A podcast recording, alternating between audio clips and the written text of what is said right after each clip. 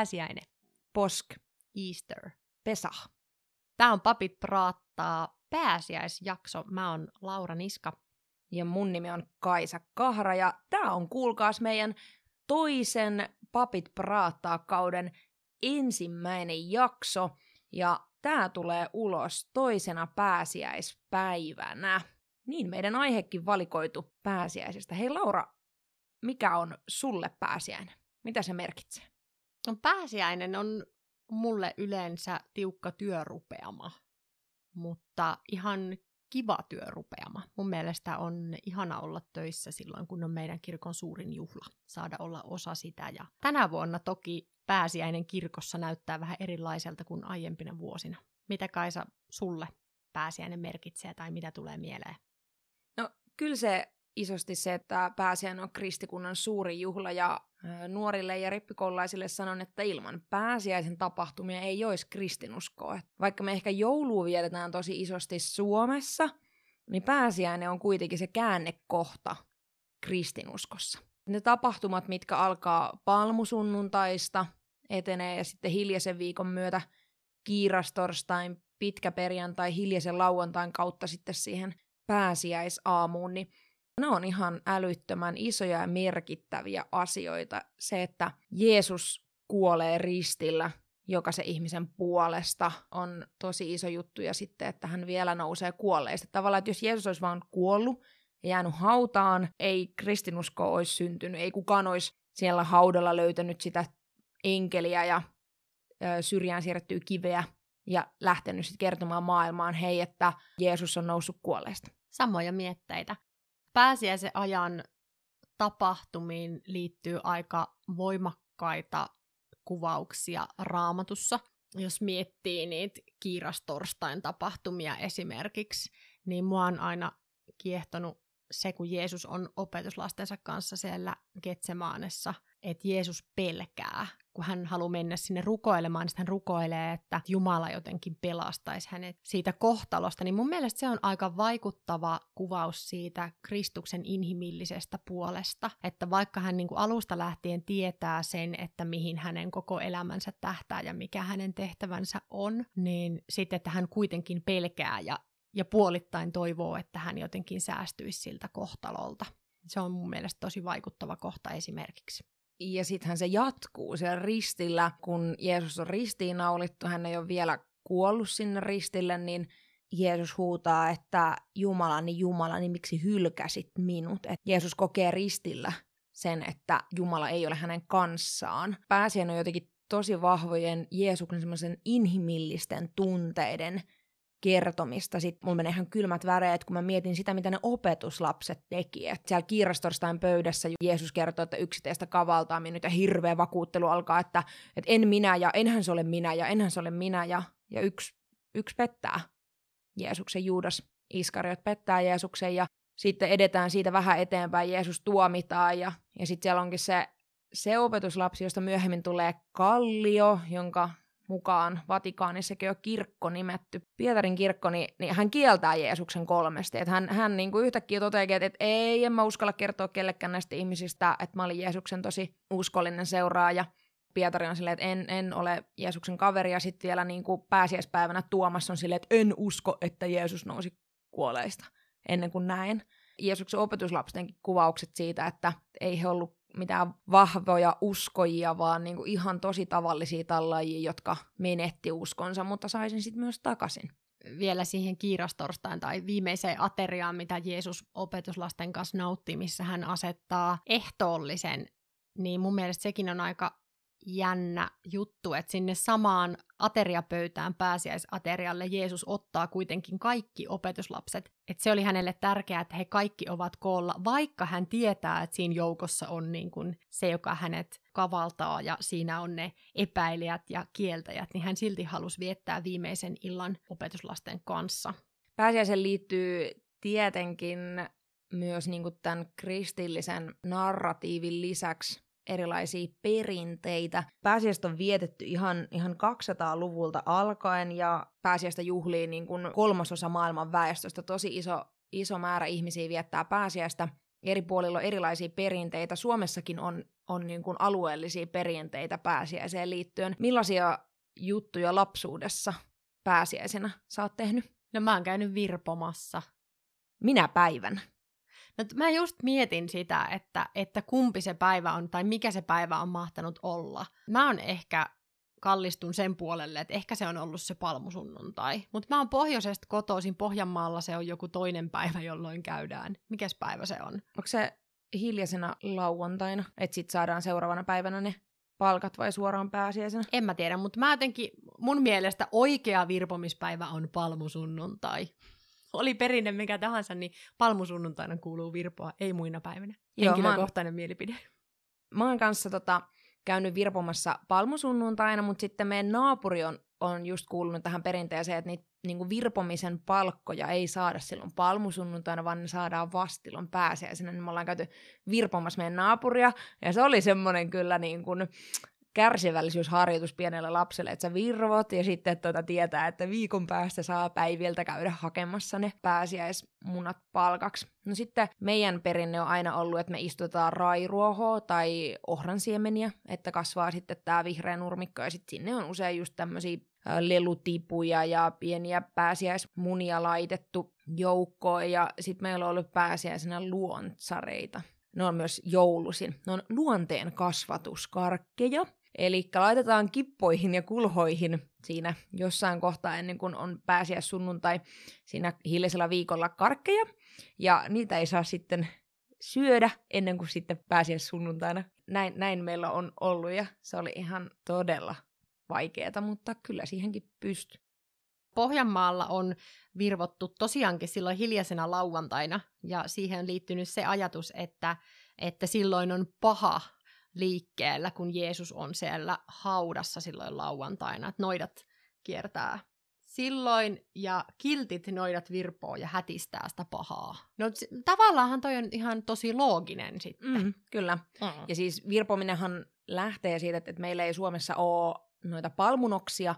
se palmunoksan vertauskuva, kun ihmiset silloin Jeesusta kunnioitti, kun hän ratsasti palmusunnuntaina Jerusalemiin, niin palmunoksilla niin tota, meillä on sitten tämmöiset pajun oksat, johon laitetaan koristeita ja sitten tavallaan sillä virvon varvon tuoreeksi, terveeksi, tulevaksi vuoeksi, vitsa sulle, palkka mulle, Jumala sua siunakkoon.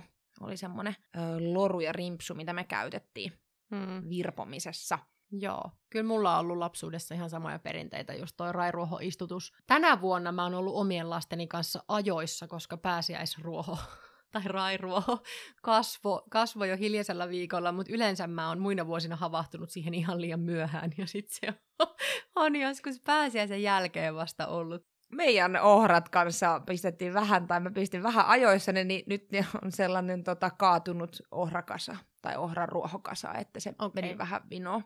Meillä on myös puoliksi kissojen syömät ne ruohot nyt, mm. koska kissat mielellään syö tuommoista tuoretta. Semmoinen, minkä mä muistan kanssa lapsuudesta oli, että meillä pitkä perjantai, sitä ei ehkä noudatettu ihan hirveän tiukasti, mutta pitkä perjantai, kun on Jeesuksen kuolinpäivä, niin meillä oli ehkä vähän niin kuin, oli jotain keittoruuan tyyppistä, ja sitten ei välttämättä niin kuin just tehty mitään isoja juttuja, että et saattoi ehkä mennä kavereille leikkimään, mutta et ei lähetty mihinkään ulkoilemaan tai mihinkään erikoisiin paikkoihin tai muita, että vähän sillä kunnioitettiin sillä olemisella ja pienemmällä tekemisellä sitä, että on niin kuin Jeesuksen kuolinpäivä ja hautauspäivä kyllä kanssa sitten samalla. Et pitkä perjantai on semmoinen muistikuva, että kun tässä työtehtäviäkin ollaan töissä tosiaan niin kuin valittu, niin sitten mä oon sanonut, että ehdottomasti pitkä perjantai tämmöiset jumalanpalvelukset voin tehdä, mutta muut työt ei niin kuin mun tämmöisessä ajatuksessa ei sovi tavalla pitkäperjantaille, että en, en silloin siivoa toimistoa tai kokousta tai muuta. On ollut tämmöinen perinne.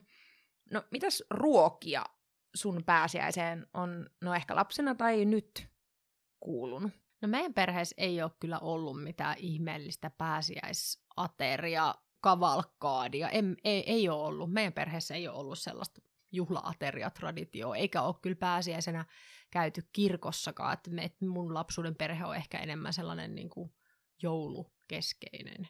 Me ollaan käyty lapsena ainakin katsomassa pääsiäisnäytelmät. Mä tuun toki sellaisesta kaupungista ja seurakunnasta Hyvinkäältä, jossa on ollut kirkkoteatterin ohjaaja virka ainoan Suomessa, ja siellä on ollut tosi hienot pääsiäis-, kesäteatteri- ja joulunäytelmät. Niin tota, on itse näytellyt lapsena ihan todella monta kertaa. Pääsiäisnäytelmässä mä oon ollut aina niitä lapsia, jotka ää, menee Jeesuksen luo ja sitten, että sallikaa lasten tulla minun tyköni, Jeesus sanoi, ja sitten myös siellä Golgatalla sitten katsomassa sitä Jeesuksen ristinaulitsemista, että me ollaan myös käyty kirkossa, mutta meidän ehkä ruokaperinteisiin on tietenkin mämmi.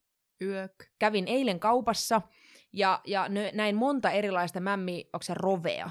Se on varmaan se sana, mitä se Juha Mietokin syö yhden päivässä mämmirovi, mutta tota, mä tykkään siis tosi vähän mämmistä, mutta sen pitää olla kymppi mämmiä, ja sitä me metsästettiin Prismasta. Onko niissä makueroja? Mä en syö mämmiä. Ei mitään hajua, koska mä aina vaan syönyt kymppimämmiä ja mä syön sitä teelusikallisen verran.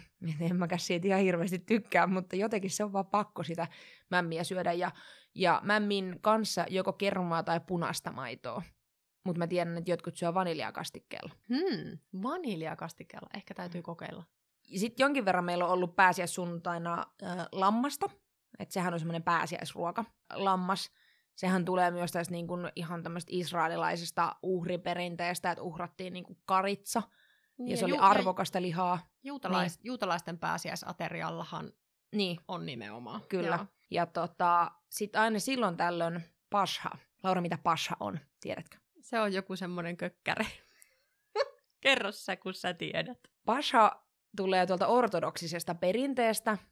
Se on semmoinen rahka kerma, en tiedä, onko leivos ehkä niinku oikea asia. Kökkäre. Mutta että, kökkäre. No, siitä tota esimerkiksi tommoseen niinku kahvin, siihen meidän suoratipapri laitetaan, niin voidaan niinku laittaa harso ja sitten siitä valutetaan nestettä pois, että siitä tulee semmoinen...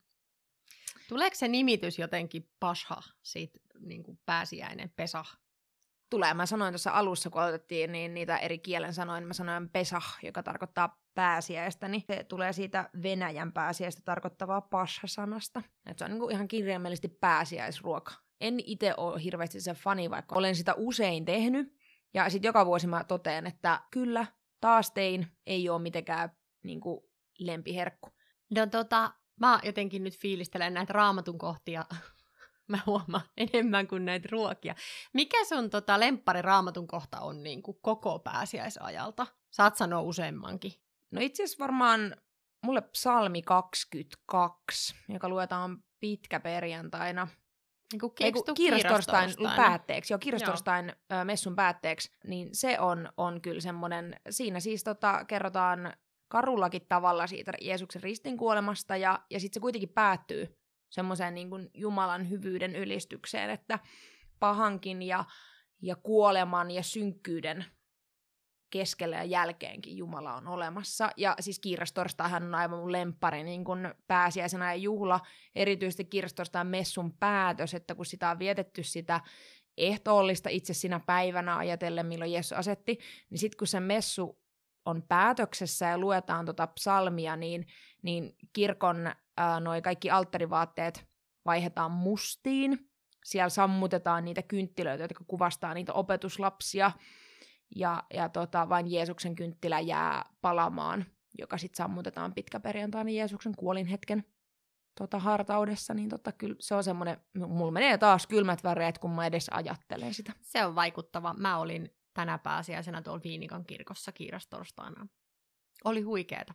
Tätä mun suosikkikohta niitä on montakin, liittyy siihen Jeesuksen tyhjään hautaan ja siihen, että ketkä sinne haudalle menivät, naiset. Naiset! Muista se on ihan huikeeta, että ensimmäiset niin kuin, tämän ylösnousemuksen todistajat oli mimmejä. Go girls. Kyllä, ja siis silloin oikeasti aika iso merkitys, että niin kun Jumala olisi voinut johdattaa sinne kenet vaan. Se olisi voinut olla kuka tahansa opetuslapsista, joka sinne menee, mutta ketkä sinne meni, oli naiset. Ne halusivat tehdä Jeesukselle sen tärkeän juutalaiseen kulttuuriin liittyvän niin kun viimeisen voitelun teon, ja he tapaa siellä vähän riippuen evankeliumin kertomuksesta joko enkelin tai Jeesuksen itse siellä ja menee kertomaan opetuslapsille. Hienon, hienon kohdan kyllä valitsit. Hei, hyvää pääsiäistä. Kristus nousi kuolleista. Totisesti nousi.